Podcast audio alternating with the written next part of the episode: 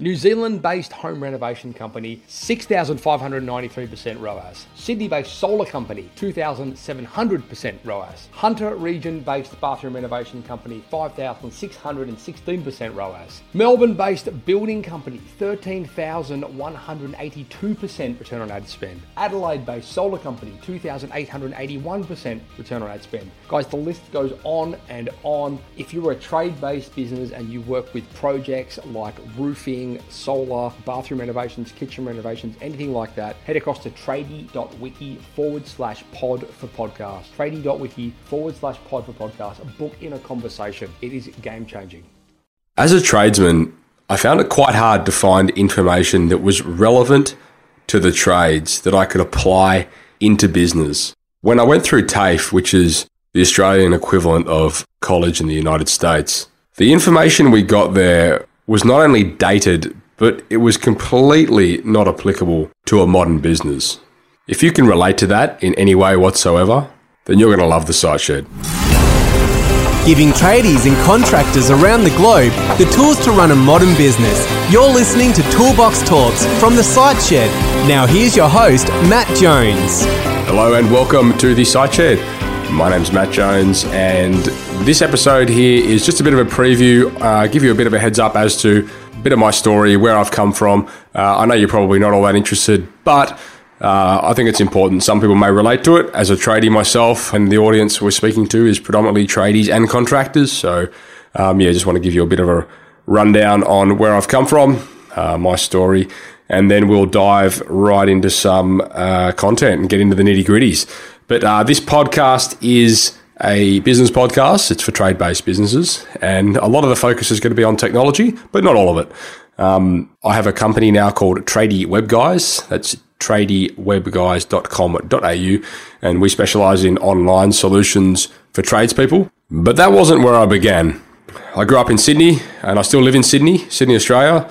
I live on the northern beaches and I'm actually a plumber by trade. So I went through high school uh, in North Sydney, and like a lot of kids, I suppose I was never overly academic. I wasn't what I would consider stupid by any measure, but um, I definitely wasn't a textbook student. So in year 11 and 12, when you you come to that stage where you're forced to make a decision about what you want to do for the rest of your life, uh, like most kids, I didn't really have much of an idea. But I decided, you know what, I'm going to go do a trade, and I was actually working uh, at a service station after school, and um, one of the mechanics there, his brother was a plumber, and uh, I don't know for some reason I had a I thought that'd be a good trade to do, and um, yeah, so I pretty much approached them and started working with them on the North Shore and did my apprenticeship on the North Shore. So it was a maintenance based company. Had a it was a good experience. I really enjoyed it. Learned a lot about um, what to and what not to do as you as you do when you're growing up.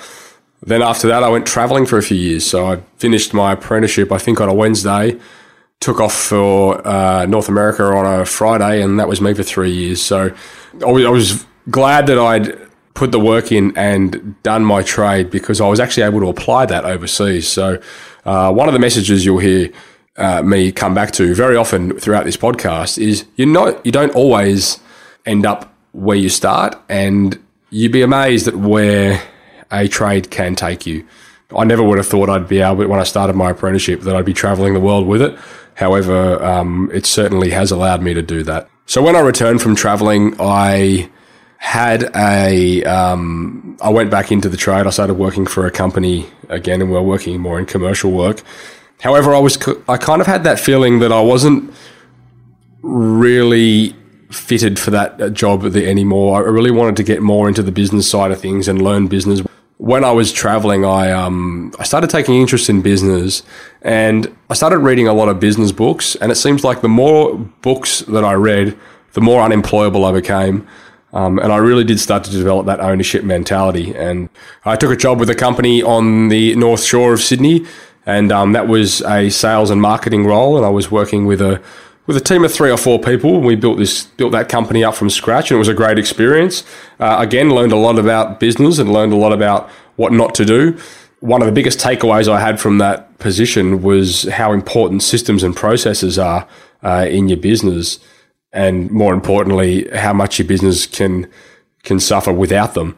So one of the big pushes that we have at Tradie Web Guys um, is is systems and processes, and we like to help uh, trade based companies implement implement systems and processes into their operations for a number of reasons. Well, the first one, of course, is you know if you have systems and processes implemented into your into your day to day runnings, then it frees you up, which means that you have a scalable business model and you don't necessarily have to be there. And the other reason is well, the other major reason is systems and processes that are documented are an acquirable asset. So if somebody somebody was to potentially come along and want to buy your company, they're typically going to be buying two things. Firstly, it's the processes and how it's run, and secondly, it's more often than not your database. So we put a big focus on that at Tradie Web guys, and we like to help uh, our clients and our customers implement uh, that sort of structure into their business. So that pretty much wraps up this episode. I really just wanted to give you guys an introduction to me, uh, let you know what you can expect uh, from the site shed. So head across to iTunes. You can either download or you can subscribe to the podcast. If you head across to thesiteshed.com, you can then uh, join our Toolbox Talks where you'll get sent uh, every communication that we have via email straight to your inbox so you haven't got to go looking for it. And while you're there, check out our membership community. For a small fee, you can get access to a platform that's designed specifically for trade based business owners and it's regularly updated with content like the course I've just finished, for example, content creation like a boss 1.0. Anyway, that pretty much sums it up for me. Been great to introduce myself. I hope you enjoy the podcast and we look forward to diving into some content with the next episodes. So stay tuned and that's a wrap. You've been listening to Toolbox Talks by The Site Shed. For more great content just like this, head across to thesiteshed.com and join the amazing community of savvy trade based business owners. Thanks for tuning in, guys. I hope you enjoyed that podcast. Please, if you did, head across to iTunes and leave us a review. We would very much appreciate that. Anyway, if you are a project based trade business and you work in solar or bathroom renovations or kitchen renovations or roofing or something along those lines, and you would like to see some of the results that we've been showcasing in our marketing on for your business, thousands of percent return on ad spend 2,000, 3,000, 5,000, 7,000, 13,000% return on ad spend, please head across to tradie.wiki forward slash pod for podcast. That's tradie.wiki forward slash pod for podcast. It will be well worth the conversation, and I can't wait to chat with you. Ciao.